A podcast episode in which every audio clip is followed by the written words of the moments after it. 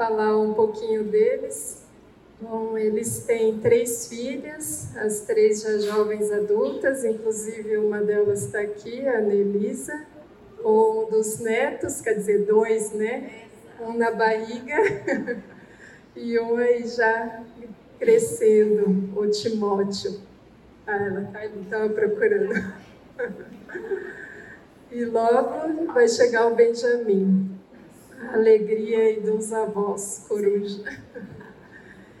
E o Pedro e a Glaucia, eles estão aqui já na fonte já há bastante tempo.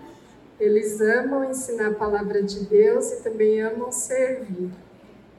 Juntos eles já participaram de algumas áreas, como educação de filhos, aconselhamento pré-nupcial, vem me acompanhando desde então, sempre junto.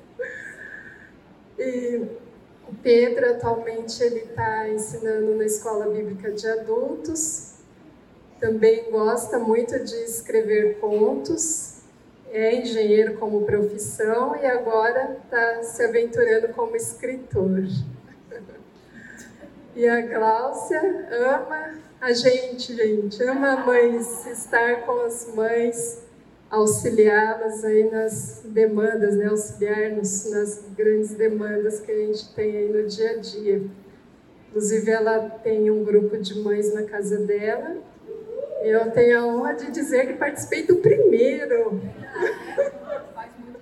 Entregando a idade, mas muito tempo. Graças a Deus fez a tá aí também. E agora eu vou passar então a tarefa aqui para o Pedro para conduzir. Tá.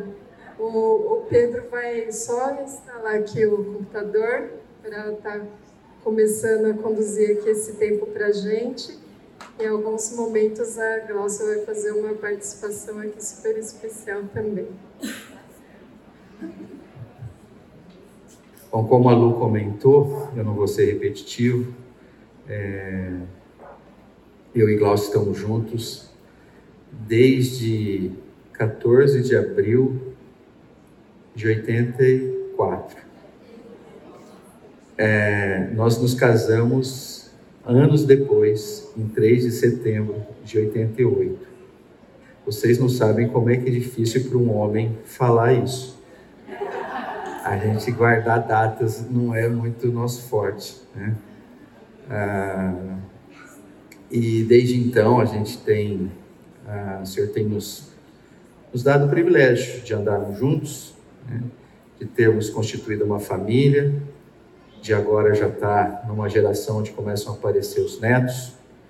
Ah, Queria colocar para vocês também que a gente olha para nós, a gente vê muito mais defeito. Ah, eu diria que a gente aprendeu demais como não fazer as coisas. Talvez seja essa a razão principal pela qual a gente está aqui. Né? Ainda a gente está descobrindo como fazer da melhor forma, do melhor jeito. Né? Ah, e eu, a nossa expectativa aqui é compartilhar com vocês um pouco da nossa vida em cima desse tema tão importante que é o aspecto de relacionamentos. Né? Então, eu, nós, vamos, nós vamos procurar trabalhar. Eu, eu pensei, eu brinquei com a Glaucia. Alguém sabe o que é jogral aqui? Vocês sabem o que é jogral? É. As mais novas provavelmente não sabem, né? Mas eu falei com a Glaucia assim, a gente pode fazer um jogral. Eu falo uma frase, você fala outra, mas uma hora fazendo isso, acho que não, não vai dar legal. Então a gente tentou bolar um, um modelo aqui, aonde eu vou ter um pouco da fala é, e depois vou passar para a Glaucia. A Glaucia vai contar algumas histórias, né?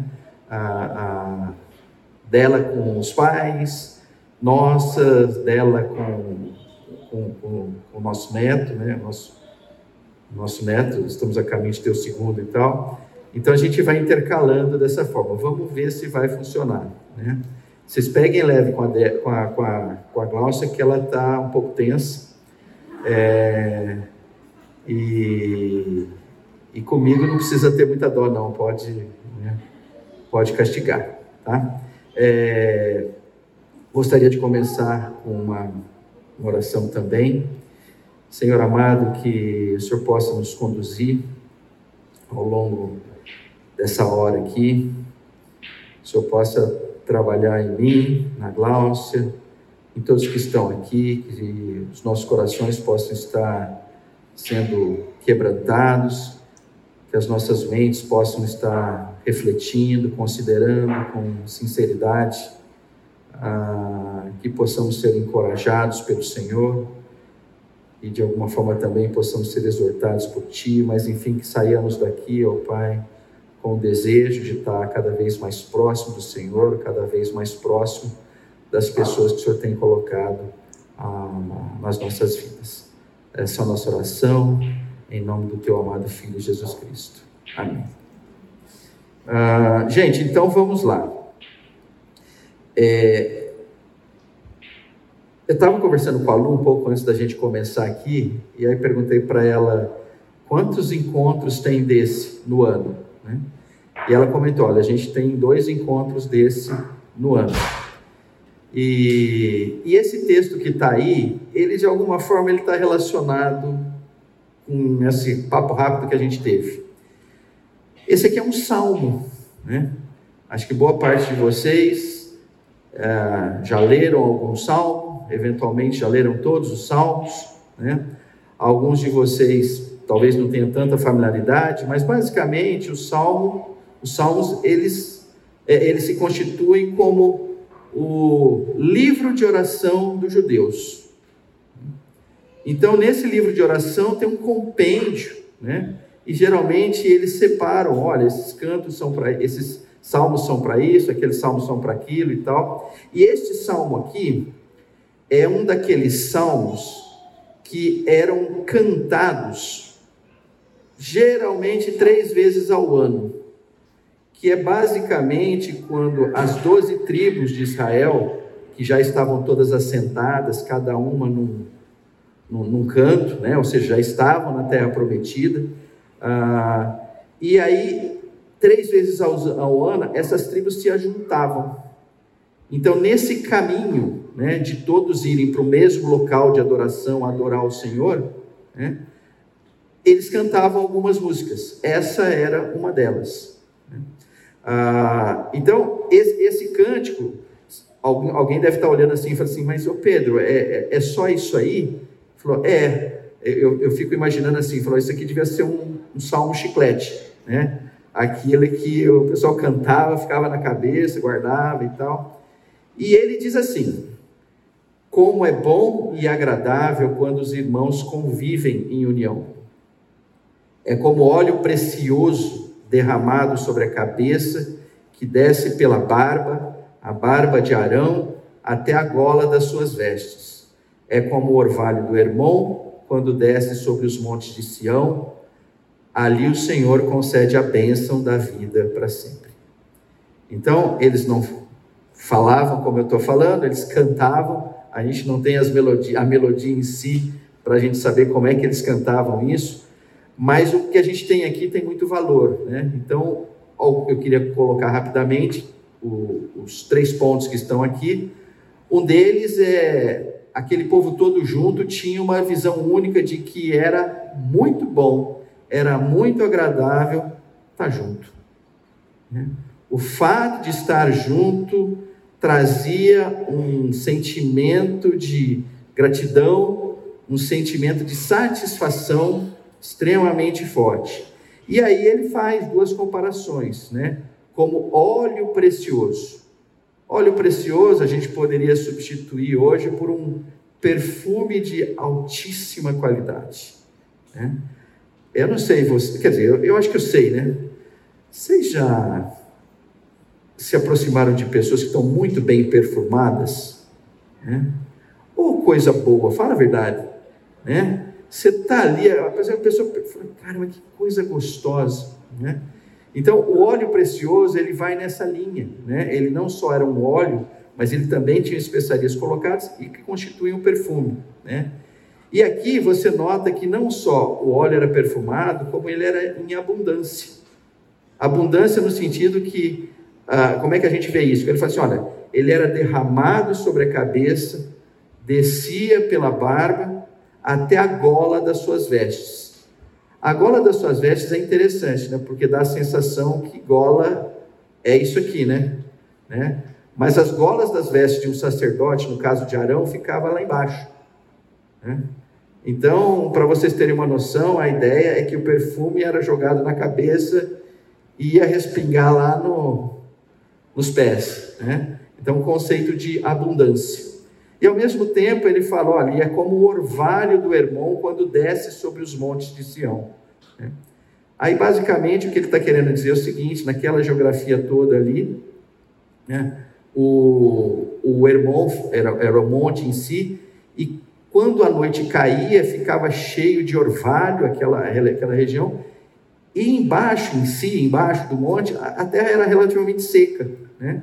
mas orva, o orvalho que caía do monte deixava aquela região lá embaixo, né, pela manhã, molhadinha, gostosa, agradável, cheirosa também. Então, enfim, ele está pegando alegorias para dizer assim: nossa, como é legal estar tá junto. Né? Como é legal, aí vamos a palavra, se relacionar. Como é legal ser visto e ver. Né? Então, esse é o salmo que basicamente tudo que a gente vai tocar a partir de agora, né? Se vocês não pegarem nada, se só pegarem esse salmo, eu já estou me dando por satisfeito. Mas vamos lá. Ah, aqui eu só queria ah, comentar também, fazer uma dica. Muito do que a gente vai estar falando aqui, a gente usou um livro-texto para isso, né? E o livro-texto é o que está aí, A Vida que Buscamos, de um autor chamado Andy Crouch. Né? Sugiro fortemente né, para aquelas que quiserem mais profundidade, quiserem de fato ganhar uma visão mais profunda, que compram e leiam esse livro aqui. Bom, então vamos começar falando de relacionamento. Né? Então, é fato que, desde a mais tenra idade, desde os primeiros dias, né, quando a gente vem ao mundo, né, a gente está buscando de alguma forma relacionamento. Né? E mães, né, pais também, mas especialmente mães, aquelas que trouxeram seus filhos à vida, né, anseiam por se relacionar com seus filhos. Essa imagem aqui é muito nítida, no contexto de que, olha, a mãe sabe que no início a criança não enxerga muito bem. O que, que você faz? Você joga esse carão assim, quase para ficar nariz com nariz, né? Mas ao fazer isso, a criança já começa um relacionamento que vai além do aspecto visual, que não é dos melhores, mas é no aspecto do cheiro, né? do toque. Né? Então você vai usando outras sensações e tal para dar à criança o conceito de que você é a minha filha, você é o meu filho. Os anos se passam e aí você começa a ter o privilégio de se comunicar com seus filhos. Coisa, uma das coisas mais prazerosas que a gente está tendo agora, o Timóteo está para completar dois anos, é que ele começou a falar. Isso é um negócio sensacional. Né? Então você vai para um outro nível de relacionamento. Né? Você fala, ele responde aquilo, evidentemente da forma dele, mas você olha e fala, não, mas eu está tendo interação. Né? Então a relação se aprofunda no contexto de que aquilo que era um pouco mais visual, que era o toque, que era o cheiro e tal, rapidamente evolui para um contexto de relacionamento falado. Né? E aí a gente vai chegando lá no final, deu um belo do pulo e tal, né?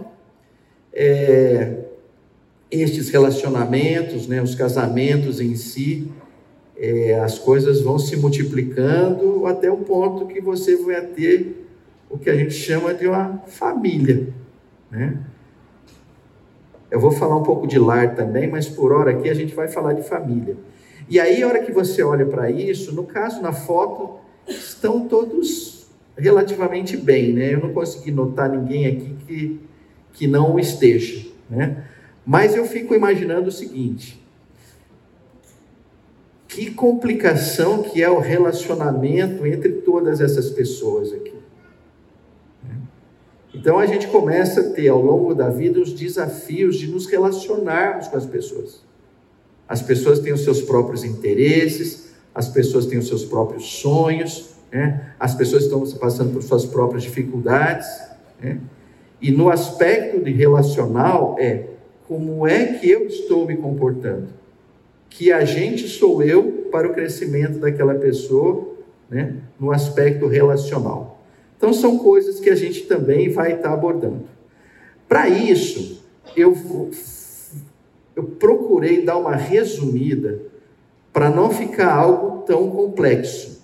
Eu sei que é complexo, mas nós vamos tentar aqui tirar um pouco da complexidade para nos ajudar no contexto de, tá, o que, que a gente deve fazer então?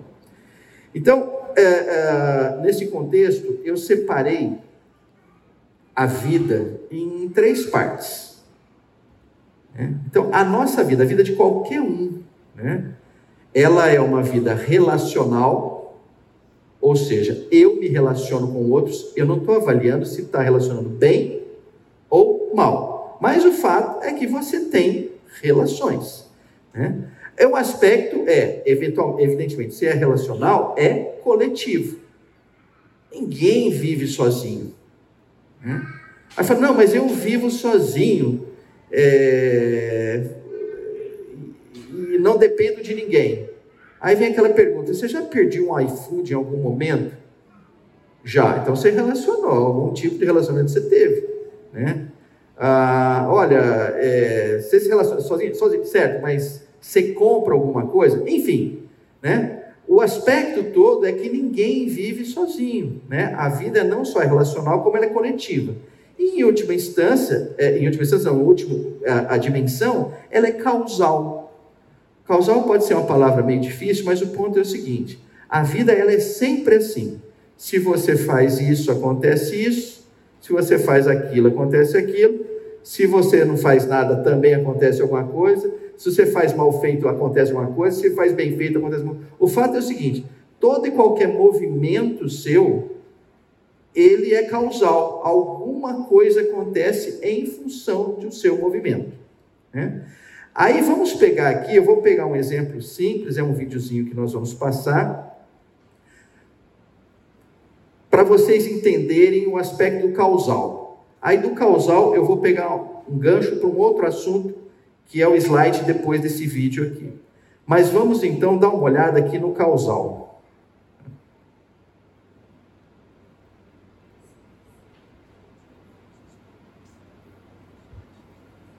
Não estão ouvindo, né? Alguém me avisou disso. Eu não prestei a devida atenção, eu vou fazer isso agora.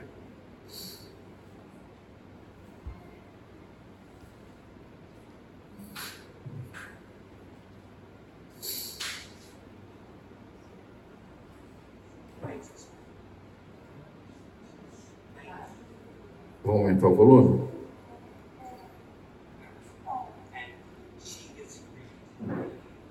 Tá bom aí? Tá saindo alguma coisa do fundo? Não? Só um minutinho. Vamos lá.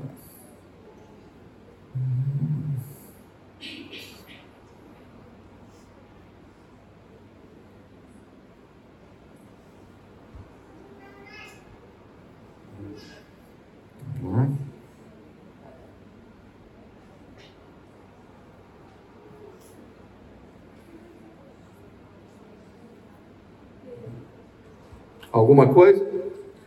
Não. Ah, nós vamos fazer o seguinte, só um minutinho. Deixa eu só fazer mais uma tentativa aqui. Mas você já pode trazer o microfone. A gente já tenta aqui.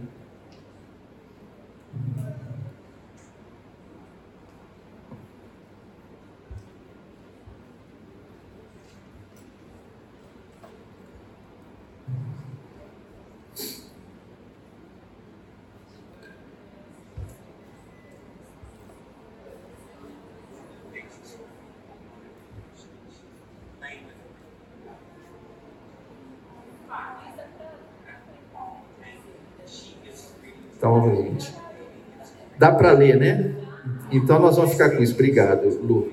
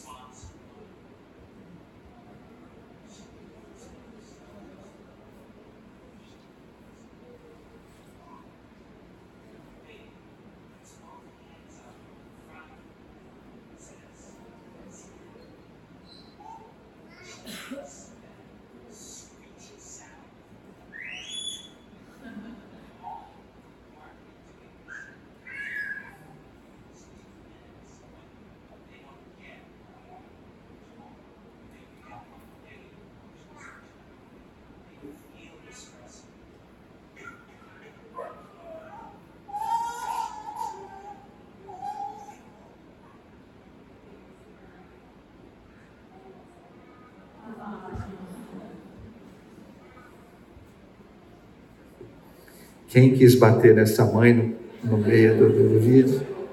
Né? Mas isso é uma, é uma experiência de um, de um, professor chamado Eduardo Tronic, e, e ele mostra com muita clareza, e é isso que eu queria comentar no aspecto causal, é assim, olha, no momento que eu estava me relacionando, a criança estava num estágio. A hora que eu parei de me relacionar, ela rapidamente foi para um outro estágio. Né? Um estágio onde a gente enxergou o que ali? Uma certa ansiedade, uma certa irritabilidade, quase que o desespero, né? Onde ela grita, o que está acontecendo, né? Aí, ao mesmo tempo, foi interessante, porque a hora que ela volta a interagir, vocês notaram que, com que rapidez que as coisas entram nos eixos novamente? Mas é isso, era para ilustrar o aspecto causal, né? É, talvez nós, como adultos, possamos entender o seguinte: é, eu passo na rua, tem uma amiga minha, ela olha para mim, mas não me cumprimenta, né? Aí eu tenho um comportamento parecido com desse bebê aqui, né? Caramba, mas eu já passei décadas e décadas e eu, né? É que o ponto é o seguinte, até no final das nossas vidas, as coisas se darão nesse ponto, né? A nossa vida é relacional, é coletiva e é causal. E é em função desses três elementos que acontecem algumas coisas interessantes também.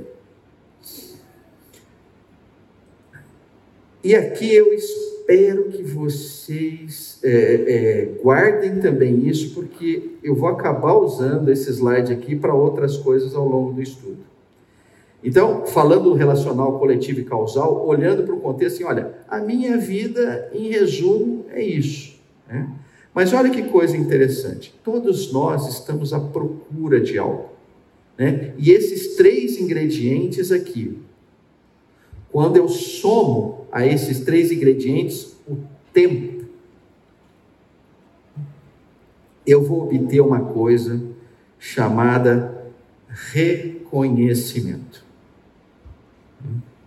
E eu ouso dizer para vocês o seguinte: que todos nós, sem exceção, mulheres, homens, adultos, crianças. Nós estamos nessa vida na expectativa de sermos reconhecidos. Assim como aquela criança queria ser reconhecida pela sua mãe, e quando deixou de ser reconhecida, entrou em crise, nós entramos em crise quando não somos reconhecidos. E reconhecimento nada mais é do que isso.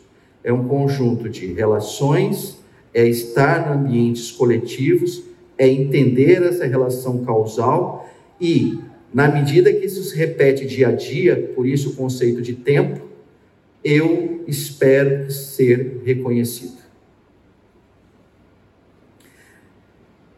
Agora nós entramos, vamos entrar um pouquinho na área de tecnologia. Esses estas grandes empresas têm grandes mentes que entenderam isso de forma profunda. e resolveram trazer o seguinte elemento: será que uma máquina não pode interagir com o ser humano e oferecer àquele ser humano o reconhecimento que ele necessita? Será que dá para ser reconhecido por máquinas? Então, a ideia é, de boa parte da indústria é trabalhar no reconhecimento que vem da máquina.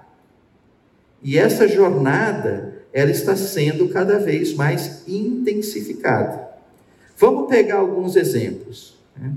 Aqui eu tenho um celular que já faz um reconhecimento facial. Eu boto a carinha ali, ele fala: Ah, é o Pedro, pode abrir. Ah, não é o Pedro, não reconheço, não abre. Então, o reconhecimento facial hoje né, é algo que as máquinas começam a se apropriar. Do mesmo jeito, quando eu olho para algumas pessoas e reconheço, a máquina olha e também reconhece. Mas além do reconhecimento facial, tem o reconhecimento da minha voz. Então, alguns de vocês devem ter um equipamento similar a esse, né? Um Alexa, um Google Home, ou seja, qualquer coisa do tipo, e se não tiverem, os seus filhos terão, e se, se os seus filhos não tiverem, daqui a pouco você vai. Enfim, você vai ser atingido por aparelhos como esse. E aparelhos como esse são muito interessantes, porque as primeiras versões, eles reconheciam uma voz humana. Agora, eles já reconhecem a voz da Glaucia, a voz do Pedro, a voz do Timóteo. E aí, de fato, você fica meio em crise aqui, né? Ah, porque ele começa a ter um comportamento que você não esperava. Assim como todos vocês que navegam na internet sempre tem aquela leitura de que, olha, tem um vendedor atrás de mim que está olhando tudo que eu estou vendo, né? E no tempo devido vai me fazer uma oferta. Né? Então hoje é muito difícil. Você abre o e-mail, você abre o Instagram, você abre qualquer coisa, né? Você entra numa loja é, virtual e clica qualquer coisinha ali e tal, pronto, acabou a sua vida. Vão te oferecer aquele tênis é, que você fala, mas caramba, né? Então é um aspecto de que, olha, eu tenho um reconhecimento. É, inicialmente eu falei, o um reconhecimento da sua face, um reconhecimento da sua voz, aqui é um reconhecimento das suas intenções. Né? Olha, ele está reconhecendo as suas intenções. Né? Para por aí? Não, não para por aí. Né? É, uh, hoje já começa a trabalhar, quer dizer, hoje, a tecnologia já está pronta, mas o pessoal ainda não está explorando com tanta, uh, uh, é, vamos dizer assim, intensidade, o aspecto do reconhecimento das emoções. Né? Então hoje você já tem ferramentas que você entra lá num grupo, pode participar de um chat, ou participar de uma conversa, no vídeo e tal, e ele olhando para, para, tua, para as tuas expressões vai dizer assim: olha, essa pessoa está prestando atenção, essa pessoa está com medo, essa pessoa está feliz, essa pessoa está triste e tal. Então ele começa também a reconhecer as suas emoções. Algumas pessoas vão dizer assim, Pedro, mas esse negócio é complicado, é muito futurista. Aí eu só trouxe o QR Code, depois quem quiser só clica e você entra no aplicativo e começa a fazer gracinha com ele, ou começa a chorar e rir, você vai ver que ele consegue interpretar em tempo real, dizer como é que está o seu estado de humor. Né? Ah, então, gente, o, o, que eu queria comentar aqui é o, o, nessa parte aqui é que nós temos dois tipos de encontros hoje. Né? Ah, e resolvemos categorizá-los ou dar, dar nomes a eles, um que a gente chama de encontros personalizados e outros que a gente chama de encontros pessoais. Então, os encontros personalizados são aqueles que eu faço com a máquina, e os encontros pessoais são os antigos, que eu faço com gente. Né? E aí, é, é, procuramos aqui categorizar para a gente entender com mais profundidade por que, que volta e meia esses encontros personalizados são interessantes e nos atraem. Então vamos lá, comparando um com o outro. Os encontros personalizados, eles são simples. Não tem complexidade. Olha, eu vou olhar para o celular e eu quero que você abra. eu vou chegar para a Alexa e pedir a música e você toca. Então existe uma simplicidade no relacionamento. Os encontros pessoais, eles são complexos. Às vezes é possível você falar bom dia para alguém e a pessoa fazer, mas bom dia por quê? Oh, meu Deus, eu estava querendo uma coisa simples e pronto, estou diante de algo complexo. Vou ter que perguntar, pô, você está irritado? O que aconteceu? Tal, né? Então, é natural que o personagem seja simples e complexo. Em parte, a simplicidade e a complexidade também tem a ver com o segundo aspecto. Os encontros personalizados são é, de eu comigo mesmo. Então, é simples.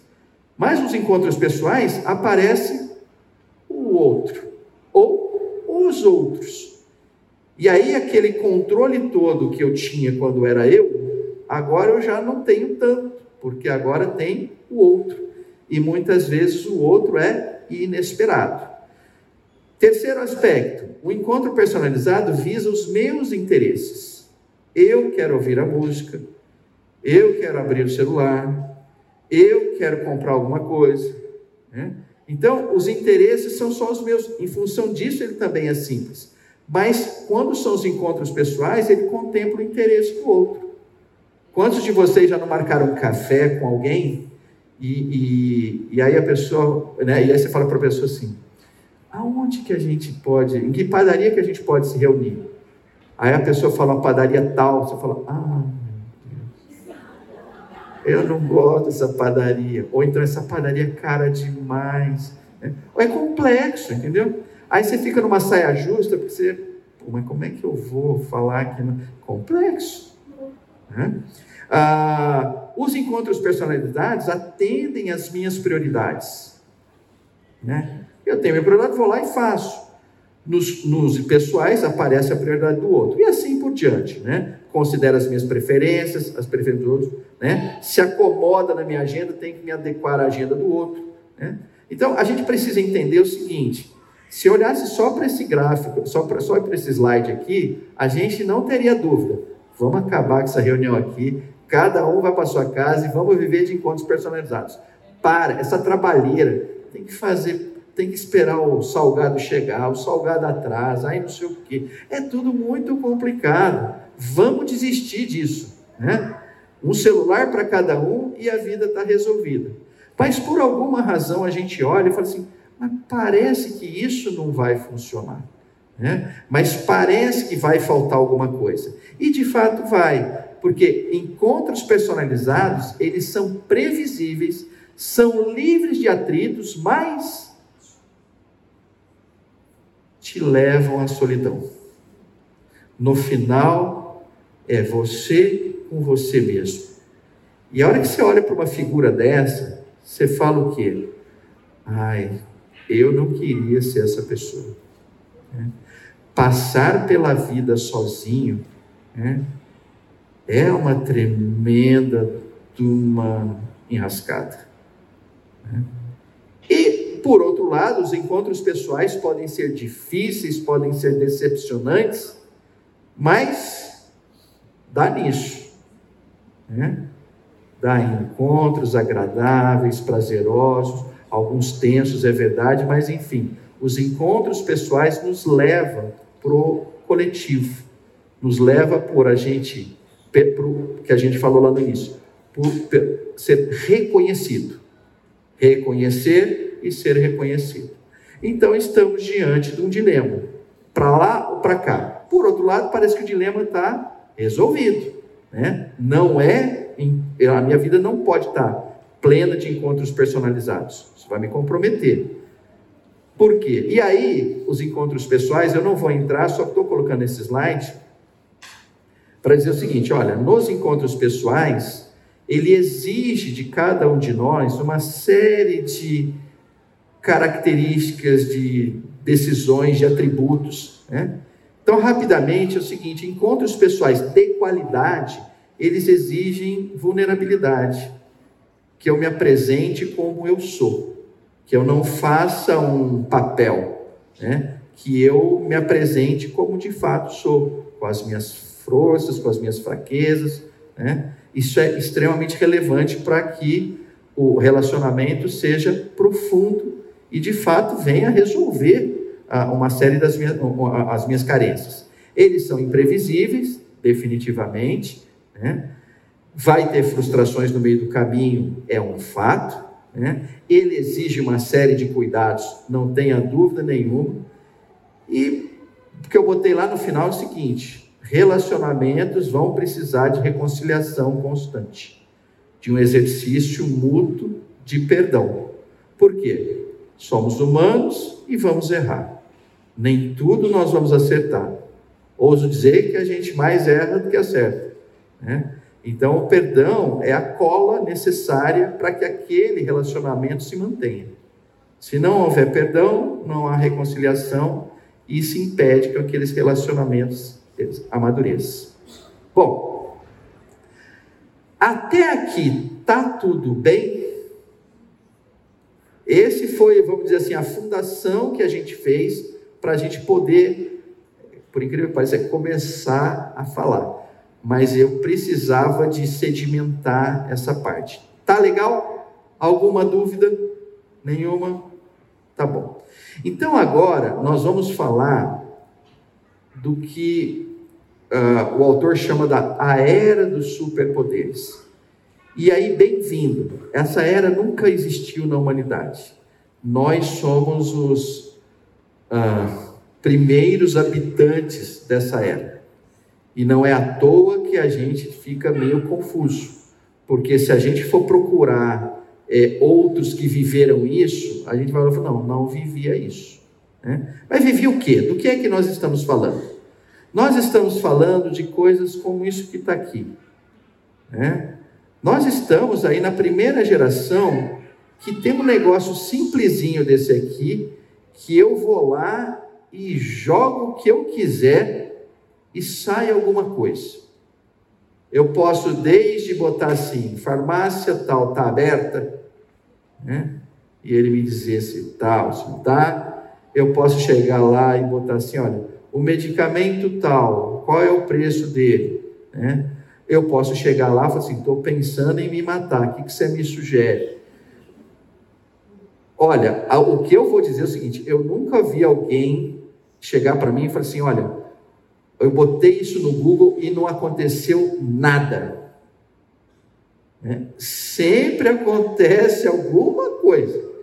Se a dica vai ser boa, se a dica vai ser ruim, se vai resolver o problema, vai resolver, é outra história. Mas o fato é o seguinte: esse cara é melhor do que um cão. Ele é fiel. Você põe lá e alguma coisa ele te dá. Né? E isso a gente chama de superpoderes. Né? Eu estou pegando um exemplo simples. Será que a farmácia está aberta? Eu não sei quantos de vocês viveram isso, mas na minha cidade, quando no domingo tinha um problema de dor de ouvido em alguém, a maior crise do planeta era saber o seguinte: que farmácia está aberta? Não tem menor. Gente, eu, eu me lembro, a minha mãe falou assim: vai lá no Zé da farmácia depois dá um pulo na droga. Eu ficava rodando a cidade para arrumar um, um medicamento de dor de ouvido para minha irmã. Era loucura, né? Eu fico olhando e falo, mas que coisa engraçada. Então, isto aqui é o que a gente chama de um superpoder que hoje está disponível. A gente tem outros superpoderes. Por exemplo, né? Alguns vão falar assim, ô Pedro, por que você não pôs o Waze? Por que você... É, então, assim, não vamos entrar em brigas de é, de, de, de, de, localizadores. Mas eu botei aqui o Google Maps. Né? E esse Google Maps, não sei se vocês estão percebendo, talvez não, mas é, aqui tem uma coisa meio complicada. Né? No nossa família, a gente botou todo mundo, compartilhou com todo mundo, então em tempo real a gente sabe onde está todo mundo. Né?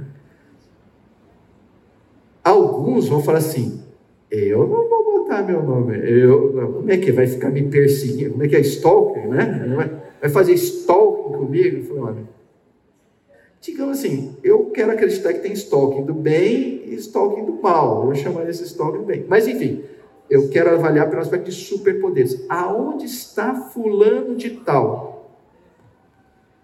Fulano de tal está aqui, agora. Há quanto tempo ele está aí? Está assim. É muito louco, não é? é, a gente tem experiências do passado que pessoas que iam viajar para fora e que a pessoa ficava um mês e ninguém tinha nenhuma notícia se ela tinha morrido, se ela. Né, a pessoa sumiu do mundo. E, e não sei se vocês se lembram disso, a gente ficava na boa, não é? Agora, é, eu já estou falando mal desse cara aqui, porque é o seguinte: no que trava aqui, a pessoa ficou mais de 15 minutos sem dar falou aqui, o que está acontecendo? Foi sequestrada, mataram, foi, é, bateu o carro, não sei o quê, né? Mas de qualquer forma, assim, como diz o Homem-Aranha, né? Como é que é o negócio? Para todos, para todo poder tem suas responsabilidades, coisa desse tipo. O Google Maps é uma dessas aí. E agora, é, vocês estão notando que a gente tem uma foto aqui bem moderna, né? Então, é, é, antes da Glaucia, Glaucia já vai vindo para cá, já estou a posse aqui. Eu só quero é, fazer uma pergunta para vocês. Vocês lembram daquele onde está o Oli? Então é o seguinte, eu queria que. Cadê a Glaucia aqui? Peraí, peraí, como é que é? Vamos voltar aqui. Aonde que está a Glaucia?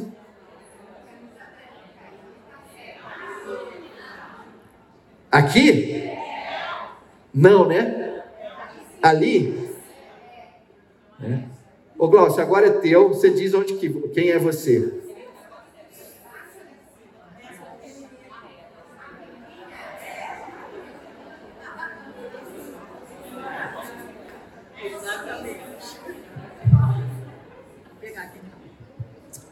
Bom, meninas, bom dia, né? Quando eu penso, né, como seria a vida sem o mundo digital hoje, eu tenho que parar e observar o meu passado, né? Porque eu já eu nasci numa época que, na verdade, onde a gente morava, era um mundo totalmente desconectado do mundo digital. Eu nasci num mundo totalmente analógico, né? Realmente eu tendo a acreditar que a vida era mais difícil, certo? Em muitos aspectos. Mas isso vai me remeter à minha infância, quando eu estava na escola, né? E quando a gente tá, era criança, adolescente, a gente ia para a escola, a professora pedia uma para fazer uma pesquisa, por exemplo. Quando ela pedia para fazer uma pesquisa, a gente tinha dois recursos para fazer a pesquisa. Primeiro, a gente corria para a biblioteca da escola.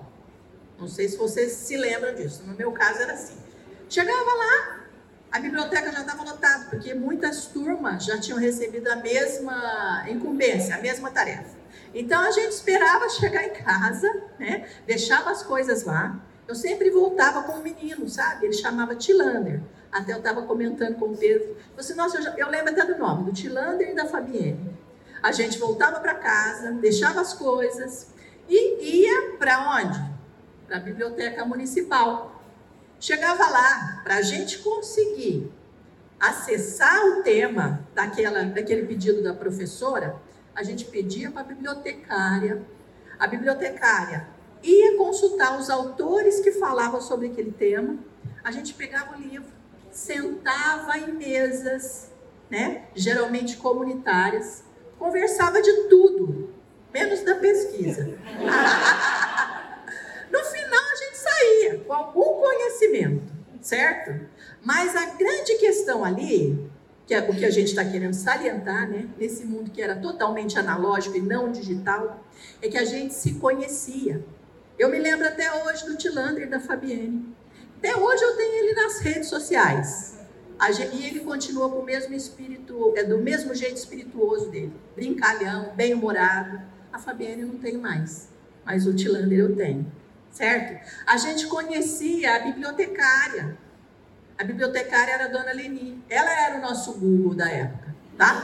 Ela ia lá e ia buscar informação dentro do Google, né? A gente não conhece, não sabe quem está te mostrando as informações que você precisa.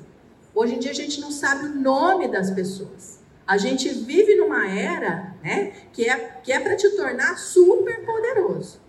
Mas a gente não está sendo é, alertado para a questão que o livro fala, né? Os superpoderes estão levando nós para onde? Para isolamento, para impessoalidade. Né? A gente já não se conhece mais. Era difícil a gente buscar o conhecimento, tá? E, na verdade, só os persistentes acabavam conseguindo se formar, né? Que era difícil mesmo, o conhecimento era complicado. Mas o que me dá grande prazer disso tudo é te lembrar que a gente construiu ali amizades que até hoje a gente se recorda, certo? Como é que são os relacionamentos hoje em dia dos seus filhos? Provavelmente eles não vão ter esse tipo de acesso, né? Não vão conseguir mais é, ter esse tipo, buscar esse tipo de reconhecimento, né? Porque ali não só a gente conversava da vida, mas a gente às vezes conhecia a família da pessoa. Quantas vezes eu fui na casa desses, desses dois amigos fazer tarefa? E ali a gente conhecia o pai, o pai conhecia o meu pai, porque o pai trabalhava no banco, o outro trabalhava no, em outro lugar, acabava se cruzando. Era um relacionamento de amizade, onde a gente era o quê? Reconhecido. É inegável dizer, então, né, que a, te a tecnologia mudou a forma de pesquisa. Inegável. Hoje, a gente acessa ali o Google, né, rapidinho a informação aparece, imediatamente. Né? Nesse sentido, a tecnologia é uma aliada na busca do conhecimento. Nós não precisamos mais nos deslocar de casa até um lugar que se chama biblioteca para buscar o conhecimento. Mas, por outro lado, a gente não se relaciona mais com as pessoas.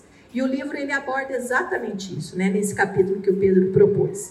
Ele alerta: poder fácil é uma das características mais singulares daquilo que começamos a chamar de vida moderna. Em diversas áreas, a tecnologia ela tem equipado os seres humanos para reduzir intensamente a sensação de esforço. Mas esses e, e, o ser humano ele deseja o quê? Os superpoderes. Eles desejam o quê? Nós desejamos o quê? Sermos melhores.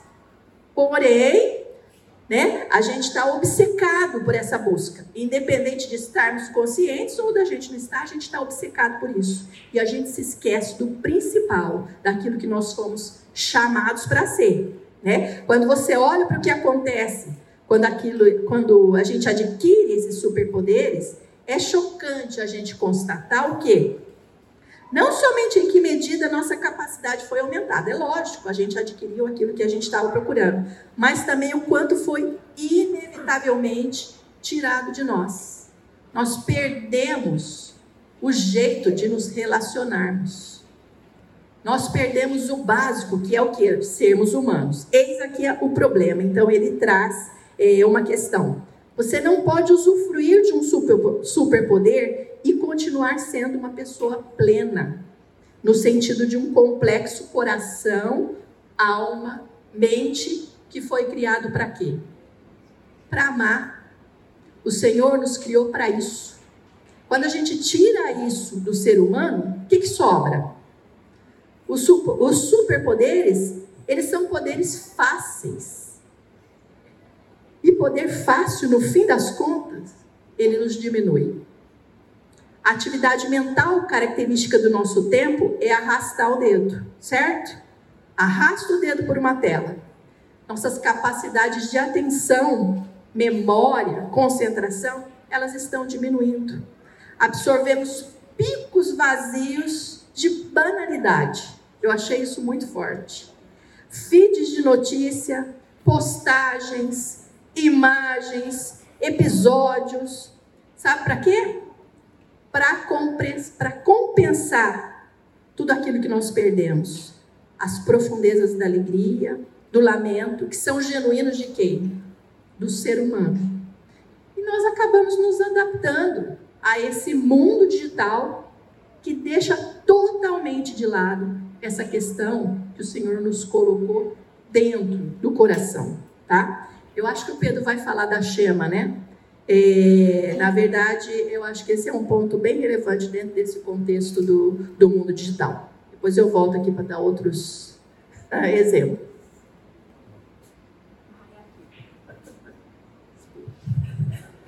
Olá, obrigado, viu?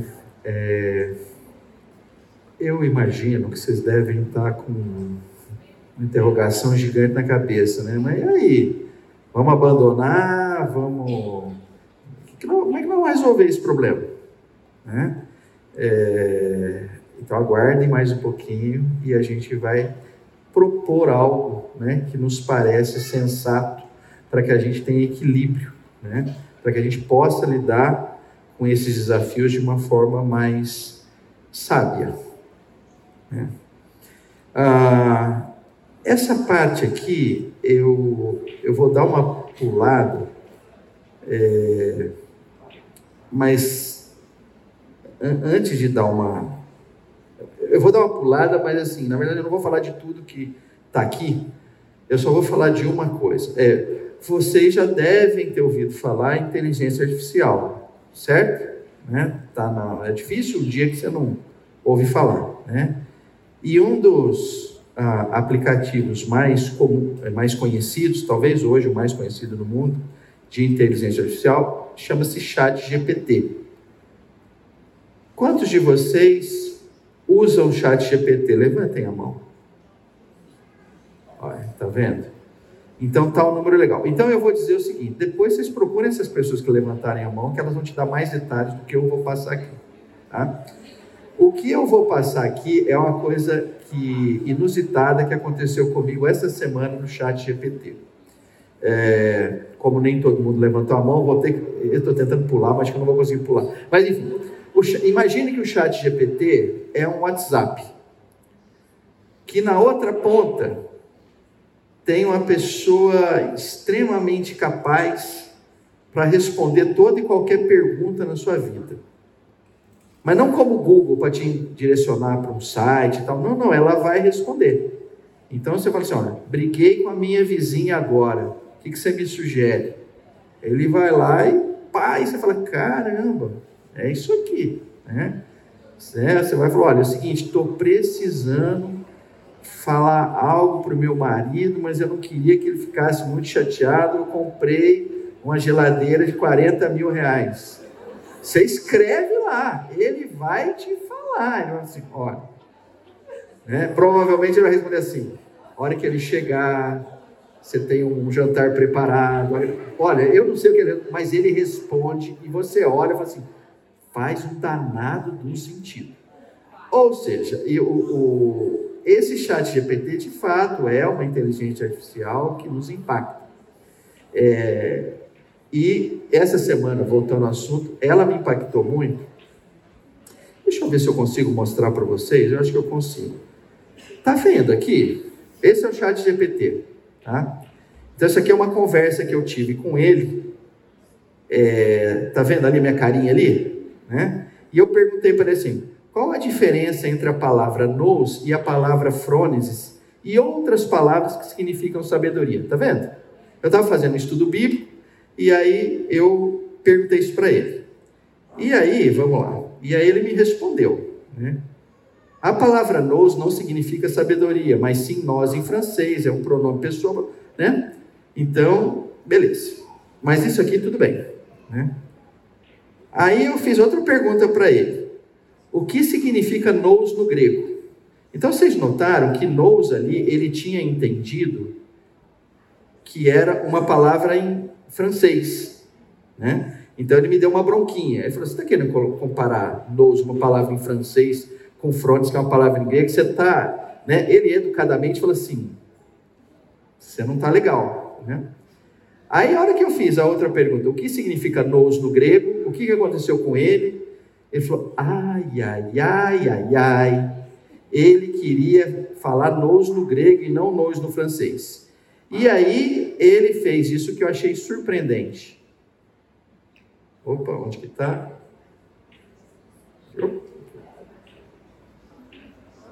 Olha o que ele fez. Eu fiquei impressionado. Peço desculpas pela confusão anterior. Eu achei sensacional. Falei, carambolas, agora o danado do cara pede desculpa. Aonde que nós vamos chegar desse jeito? A hora que uma máquina pede desculpa para você, você fala assim: hum, estamos chegando num nível de relacionamento muito interessante com esse negócio aqui, né? Então, era isso aqui era só para dar a última ilustração do que a gente está chamando de superpoderes, né? A Glócia trouxe, mostrou, fez a comparação adequada, né? E aqui a gente só foi um, um degrau a mais para dizer o seguinte: olha, estamos chegando num ponto muito misterioso, muito desafiador, né? que definitivamente ninguém sabe onde vai dar isso. Aqui eu também botei um QR Code, você clicar, você vai para o chat GPT e faz suas perguntas lá. Então. É. Ah, essa parte especificamente, eu também vou. É, é, quer dizer, eu falei que ia pular o chat GPT, acabei não pulando, então beleza. Mas essa eu vou pular. Né? É, que é entender por baixo, assim, é o que está movendo esse avanço? Né? Por que, que as pessoas estão, as empresas estão insanas na busca disto? Né? É, Para resumir a conversa, é, a ideia é o seguinte: olha, a tecnologia ela sempre vai ser desenvolvida para servir, antes de tudo, a geração do lucro econômico. Ou seja, a turma está ligada na grana né? e fará aquilo que for necessário para obter mais grana. Né? Então, a gente precisa entender isso. Né? Não existem nem. Quer dizer, eu estou fazendo uma afirmação meio perigosa. Pode ser que existam exceções, tá? Mas a leitura que faço e que o autor também faz é o seguinte: olha, por trás de toda tecnologia como essa, né, não existe um gênio do mal, nem um gênio do bem. Existe alguém que está olhando e fala assim: olha, as ações precisam ganhar valor de mercado. Eu preciso pagar mais dividendos. Eu estou em busca do meu próximo bilhão de dólares. Né? Então, a tecnologia, o que a movimenta é o que a gente, o que a Bíblia chama de mamon. Então, lembra do trecho de Mateus quando o Senhor diz assim: Você não pode servir a Deus e a mamon. Porque ou você vai agradar um e desagradar outro, ou você vai desagradar um e agradar o outro. Então o Senhor está estabelecendo o seguinte: entre esse, é, é, é, o Senhor e Mamon não há acordo. Né? Ou você agrada um e desagrada do outro, e vice-versa. Né? Uh, mas esse, era isso que eu queria comentar. Agora vamos no chamar que uh, a Glócia tinha comentado é, e eu queria abordar com vocês, porque aqui a gente começa a trabalhar a solução do problema. Né? Então, como é que a gente sai dessa teia hoje que nos pega?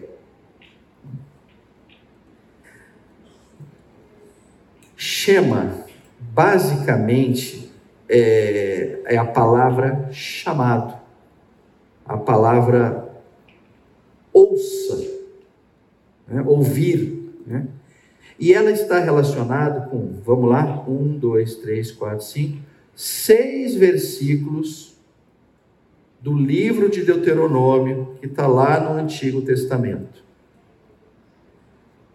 Só para curiosidade de vocês, quando vocês visitam uma casa de um judeu ou mesmo um estabelecimento de um judeu, como um hospital Albert Einstein, por exemplo, né? se vocês forem cuidadosos, vocês vão, vocês vão encontrar no batente da porta uma peça chamada mezuzá. E essa peça, dentro dela, tem um pergaminho. Geralmente um pergaminho escrito à mão por um rabi e este rabi, de certa forma, ele consagrou aquela peça e o conteúdo dela. E o conteúdo desse pergaminho é o que a gente vai ler aqui. Então, todo e qualquer pergaminho, a pessoa não põe lá o verso que ela quer da Bíblia. Né? Se ele é judeu, ele põe este verso aqui. E olha que coisa interessante. Vamos fazer a leitura. Ah, ah talvez valha só um pouquinho de contexto aqui, tá?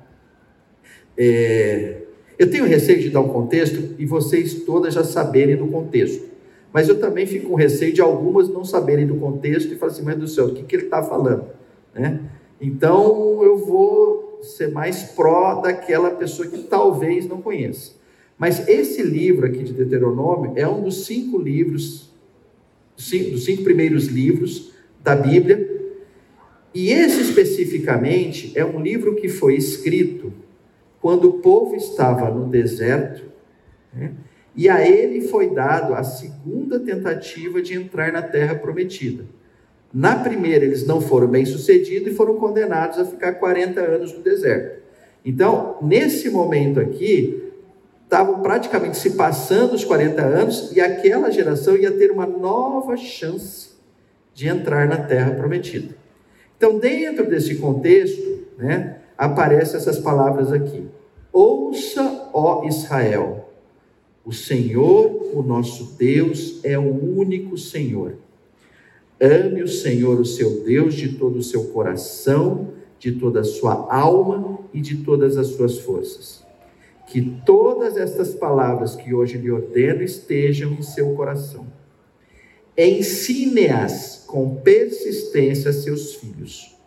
Converse sobre elas quando estiver sentado em casa quando estiver andando pelo caminho, quando se deitar e quando se levantar.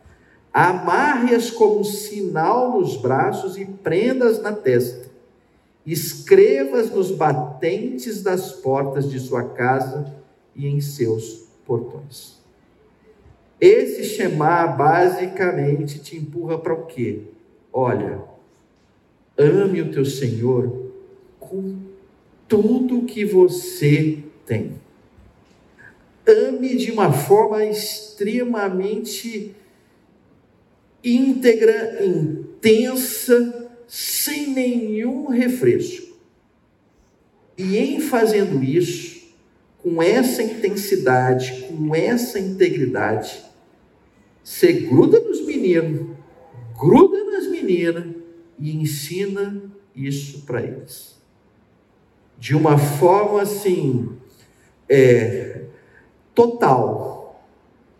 Por que, que a gente pode dizer de uma forma total? Olha só, veja o que sobra. Converse sobre elas quando estiver sentado em casa, andando pelo caminho, quando se deitar e quando se levantar. Sobrou o quê? É?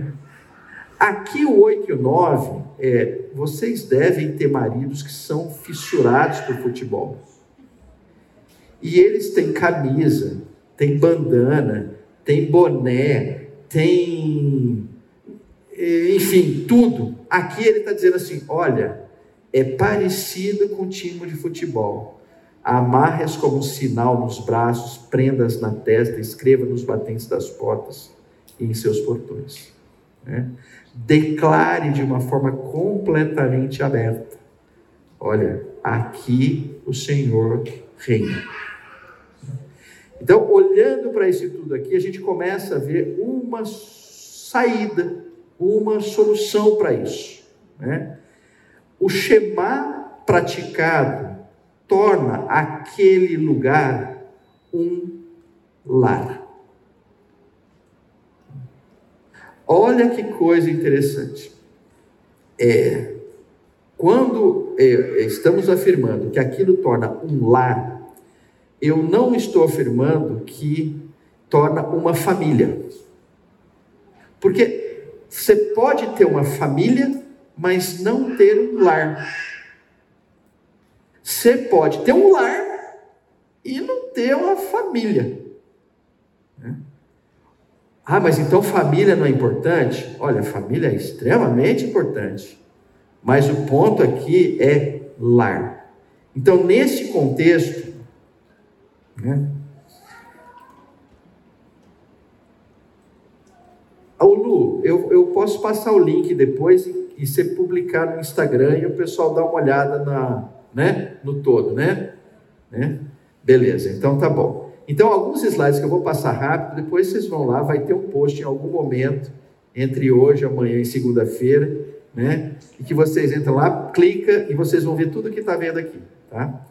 Ah, então, aqui eu vou parar só nesse slide para dar a dimensão um pouco mais aprofundada do Shema, né? daquilo que a Glaucia rapidamente comentou aqui. Olha, o que é amar de todo o coração, de toda a alma, de todo entendimento e com toda a força. Né? Então, coração é somos motivados e dirigidos por nossos desejos e sonhos. Esse é o coração. A alma, profundidade do ego, que é exclusivamente nós, que é o que a gente chama às vezes de eu mesmo. Né? Entendimento, aquilo que nos faz te dá capacidade para que a gente reflita sobre o mundo. Né? E a força é a nossa energia. É a energia, é a disposição, é a intensidade com que a gente se debruça em cima de alguma coisa. Ah, agora eu vou chamar a Glaucia, porque vocês vão ver uma história dela com esse garotinho aqui, tá? E se tudo correr bem, vocês vão entender com mais profundidade o Shema.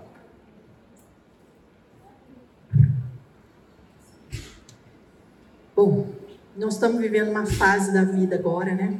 De é, quase velhos, né? Mas que tem sido uma benção para nós, tá? Hoje em dia eu fico com o meu neto duas vezes na semana, né? A minha filha, a mãe do Timóteo e o pai, eles são da área da tecnologia, tá? E, e eles tentam, na verdade, é, atrasar esse mundo digital, né, que é algo inevitável, mas eles têm tentado, têm buscado atrasar é, essa fase né, na vida dele. Eles tentam atrasar a tecnologia de entrar na vida, mas a gente sabe que vai ser inevitável. E antes do almoço, ela permite que ele assista dois é, episódios. Não sei se vocês conhecem o Zé Coleta. Eu já conheço o Zé Coleta. O Mundo Ziz, a gente canta bastante. Então, um dia eu assisto, outro dia o Pedro assiste. E são dois episódios, e depois disso acabou. Né? Não pode mais, porque ela não quer. Diz que a exposição a telas até dois anos de idade é totalmente é, necessário evitar. Mas enfim, eles permitem dois episódios. E na hora que termina esses dois episódios, eu percebo que ele fica bem frustrado. E ele e a gente fala assim para ele, ó, não vai ter mais tela. Ele fica, às vezes ele briga. Às vezes ele já está naquela fase de, de ficar muito irritado, né? Ainda mais agora que a mãe está esperando o segundo, eu acho que ele espera ali um conforto onde ele não pode buscar. Então, nesse momento eu pego e começo a conversar com ele. Falo, ó, a vovó vai te levar para ver o cocó. Vamos lá dar comida pro cocó? Aí ele já começa a se animar. Né? Aí ele desce, põe o chinelinho dele, né? a gente pega a motoca e sai por aí.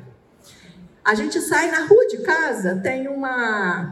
Na esquina da rua de casa tem uma praça, né? Então, antes da gente chegar nessa pracinha, a gente vai lá dar a comida pro cocó.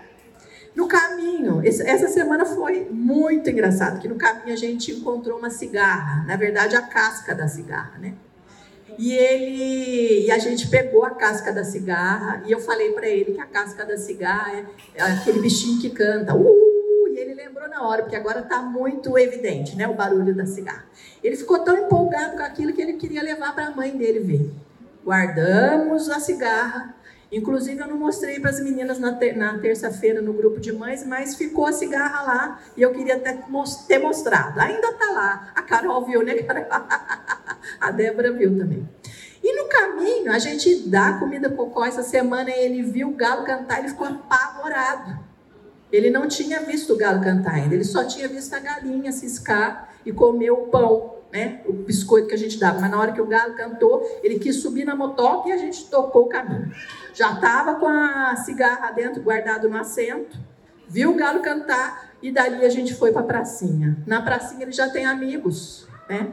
Ele tem uma menininha que chama Eva, que é uma descendente de russo. Já até convidei a mãe da Eva para fazer parte do nosso grupo, mas na hora que eu falei para ela que a gente estudava a Bíblia, ela falou: não, não quero. Tudo bem, a gente continua lá, né? Ela é uma, uma pessoa que muito legal, gosta muito do convívio com Timóteo. Então a gente continua e eles brincam muito um na motoca do outro, né? Ela senta na motoca do Timóteo, Timóteo senta na dela, brinca com o Bernardo. Depois a gente foi pegar amoras no pé. Ele volta com a boca toda roxa. E chega, e no final disso já deve, deveria ter dado uma hora e meia de passeio. Voltamos para casa. Ele já estava cansado, ele já estava né, é, pronto para dormir ali. Meninas, o que a gente quer salientar isso é o seguinte, nessa história toda é o seguinte, na volta a gente fica com uma sensação boa de que a gente não perdeu para a tecnologia. A gente conseguiu criar ali, né, um tempo de interação que a tecnologia não ia dar para ele. E ele poderia ter ficado lá assistindo, assistindo a televisão, né, se os pais permitissem. O que a gente tem que salientar nesse contexto é que o aprendizado humano ele tem início nas interações intensas face a face, certo? O cuidador com o bebê. O vínculo de amor que a gente está falando aqui, entre mãe ou quem quer que seja que cuide da criança, né? Na vida do bebê, o fundamento de é o, vai ser o fundamento de todo o resto do aprendizado humano, para ele aprender a amar. Essas questões da Shema aqui estão inteiramente ligadas a, a interagir.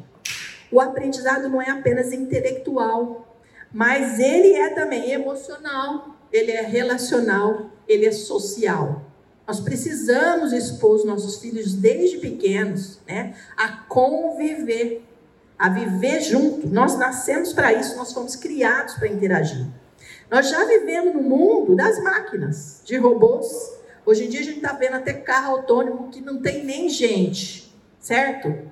Agora, se você ainda além de, de, de viver nesse contexto, ainda incentiva o seu filho a, viver mais distante de ser humano, o que, que vai ser? Uma parte cada vez maior da vida né, humana vai ser confinada a ambientes de tecnologia. A tecnologia, sim, ela pode nos levar a um isolamento social. Apesar de celulares né, nos manterem conectados, o vício nele pode comprometer o quê? A qualidade das nossas interações sociais. Cada vez mais pessoas se sentem como se vivessem um mundo impessoal, um mundo insatisfatório e solitário. O que estamos deixando de experimentar os nossos pequenos, tá? De ver o mundo, de ouvir o pássaro, de ver a chuva cair, né? De experimentar sabores, é, tá fazendo com que as crianças se é, isolem do mundo. Nenhum de nós pode construir uma vida alegre, bem vivida, sozinhos. Nós precisamos nos relacionar. A proposta aqui é que a gente abra o olho para essa questão. Tá?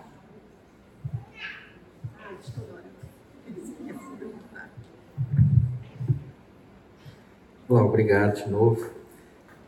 Gente, agora a gente está encaminhando para a parte final aqui. Nós vamos ter mais seis minutos, então, para. Eu sei que vocês têm um monte de compromisso ao longo do dia e tal. É, nos próximos seis minutos, a gente vai fazer uma coisa um pouco mais é, introspectiva. Né? Eu vou fazer uma pergunta e vou fazer alguns comentários em si, na expectativa de que vocês primeiramente compreendam e depois internalizem isso. Né? Ah, internalizando isso, comecem a encontrar espaços né? para que vocês e todos aqueles que estão próximos a vocês sejam reconhecidos, sejam valorizados, né? estejam num processo de crescimento saudável. Então, para isso, né, Eu vou pular umas partes aqui, não tem como. Eu vou chegar nisso aqui. Tá. É, se vocês são do meu tempo aqui, lendo essa frase, lembro de uma música, né? Não é? é eu, depois que eu ouvi, falei, cara, vai lembrar da música e esse cara não é um cara muito legal, né? Mas enfim, ah, que eu prevaleça aqui, então. Né? Mas então nós vamos falar de novo no lar e vamos terminar com isso, né? Ah, uma definição que o autor faz, eu acho muito legal, que ele diz assim, ó, um lar é uma comunidade de pessoas que podem abrigar-se sob o mesmo teto, mas igualmente e mais importante do que isso, podem abrigar-se debaixo dos cuidados e da preocupação uns dos outros. É, essa definição, para mim, né, eu, eu tenho a expectativa de que vocês olhem inicialmente para vocês né, e tirem as suas próprias conclusões. Né? Eu tenho um lar. Os meus filhos têm um lar. E aí, só para aprofundar um pouquinho mais, é, poxa, mas tá bom, mas então como é que eu me ajuda aí? Eu quero saber se eu faço parte ou não de um lar. O que é que acontece dentro do lar para eu saber que ele é lar? Aqui é daquelas partes que só por isso eu recomendo o livro, porque ele vai abordar umas 16 aspectos né, para você avaliar se você tem um lar e a qualidade do seu lar. Né? Aqui a gente não vai passar pelos 16, eu só puxei alguns que achei que eram relevantes para nós aqui. Então vamos em alguns, se eu não me engano, acho que tem três ou quatro aqui. O primeiro que, que selecionei da lista é isso: você faz parte de um lar se existe alguém que sabe onde você está hoje e que tem pelo menos alguma compreensão de qual é o sentimento de estar onde você está. Simples, né? E muito objetivo. É possível que alguns de vocês assim: ninguém tem a menor ideia de onde que eu estou. Em função disso, nem tem um sentimento, não vai nem ter o sentimento. Né? Isso é uma demonstração de que ou você não tem um lar, ou o seu lar tem problemas. Né? As pessoas que estão ali não estão te acompanhando como deveriam acompanhar. Segundo, você faz parte de um lar se as pessoas sabem coisas sobre você que você próprio não sabe incluindo aquelas que, se você soubesse, você gostaria de esconder. Então, se no primeiro é um lar, é um local onde você é acompanhado, onde as pessoas sabem do seu paradeiro, do que você está fazendo, de provavelmente como é que você está agora, triste, alegre, animada, eufórica, ou ou qualquer outro sentimento. Aqui é um negócio interessante, né? É todo lar bom tem desconforto. Olha que coisa absurda falar isso. Né? Todo lar bom tem desconforto porque você, quando aparece como você é, é muito triste falar isso, mas vocês não são tão lindas assim como vocês pensam, né? vocês têm os probleminhas, né? Nós temos probleminhas, né? E às vezes nós temos probleminhas quando o outro infeliz aponta para gente, né? A vontade de ir embora daquele lar se manifesta, né? Mas o lar, um bom lar, um lar profundo, né? As pessoas conseguem enxergar você como de fato você É. Terceiro ponto. Você faz parte de um lar se seu retorno de uma longa jornada leva a uma celebração espontânea. Vamos supor que a gente fosse voltar às 10 da noite hoje para casa. Se você chegar às 10 da noite em casa e tá todo mundo bem e ninguém notou que você saiu, você não tem um lar. Entendeu? Então, se você vai receber uma bronca, fique feliz da vida. Entendeu? Sentiram falta de você. Mas os infelizes sentiram falta porque não veio o almoço. Não interessa. Entendeu? Né? Que se eles se resolveram com o iFood, você está porca, você está perdendo parte do seu espaço aí. Mas o ponto é o seguinte: brincadeiras à parte, é tem no lar tem um contexto da celebração de você está aqui e a gente está muito contente porque você está aqui. E eu falei que era quatro, mas eram três. E aqui eu termino com isso. Né? É disso que nós precisamos mais que tudo: uma comunidade de reconhecimento. Se nós conseguirmos fazer do nosso lar né, uma comunidade de reconhecimento, nós começamos a resolver todo o problema da tecnologia e mais uma montanha de coisas. Terminando agora, enquanto Timóteo, o nosso neto, preferir comer a cerola lá fora do que ficar em casa vendo Zé Coleta, é que nós estamos fazendo um trabalho legal. Quando isso se inverter, a tecnologia está tomando um espaço que não deveria tomar. Né? Então nós precisamos cuidar disso. Queria agradecer imensamente vocês terem estado aqui com o amigo, com a Glaucia. A Lu vai me dar bronca porque a Glaucia tinha três histórias, contou duas, né? Mas eu também pulei algumas coisas aqui, né? E queria dizer que foi bom tempo aqui, espero que vocês cresçam.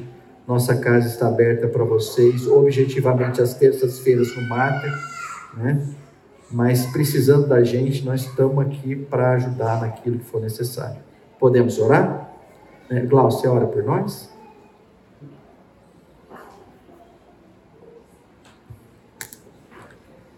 Senhor Jesus, nós queremos te agradecer por esse tempo aqui, ó Deus. Nós queremos te pedir que o Senhor nos ajude a enxergar daquilo que a gente acabou de estudar agora. Nós não possamos, ó Deus, perder nosso tempo é, nos entregando à tecnologia, mas buscando de fato relacionamentos que nos aproximem do Senhor, que nos levem para aquilo que o Senhor nos chamou para sermos, ó Deus, para fazermos também, amarmos, servirmos ao próximo nós te clamamos por cada vida que está aqui, em nome de Jesus. Amém. Bom, quero agradecer o Pedro, a Gláucia, pela, pelo ótimo tempo que conduziram aqui para a gente. É, palavras, né, histórias muito importantes para a gente lembrar e procurar colocar em prática. Eu queria é, fazer um comentário breve em relação àquele vídeo que vocês viram lá no comecinho da mãe com o neném, da quebra, né, rápida ali de relacionamento que teve e depois do retorno rápido também que teve. E com isso, durante a, a mensagem eu fiquei pensando e queria fazer um paralelo para a gente avaliar mesmo, assim, eu acredito que muitas de vocês aqui têm filhos pequenos ainda. Sei que também tem algumas com filhos maiores, que nem eu, na adolescência ou mesmo no início da juventude. E pensar assim, invistam mesmo no relacionamento com os filhos, vocês que têm os filhos pequenos. Porque conforme eles vão crescendo, a velocidade da reconexão não é rápida igual quando é pequenininho. Então, isso pode levar um tempo bem maior. Mas vocês que já estão com filhos maiores, e isso pode estar acontecendo, também não percam as esperanças, porque a gente tem um Deus que é capaz de mudar qualquer coisa. A gente tem que se dispor a Ele e buscar resgatar esses relacionamentos que não estão mais de acordo com como deveria ser. Eu falo isso na adolescência porque a gente ouve falar muito de problemas que existem na adolescência. Hoje mais ainda, exatamente por conta dessa quebra do relacionamento pessoal e essa conexão com o celular, com aparelhos de uma forma geral. Então, invistam no relacionamento com seus filhos.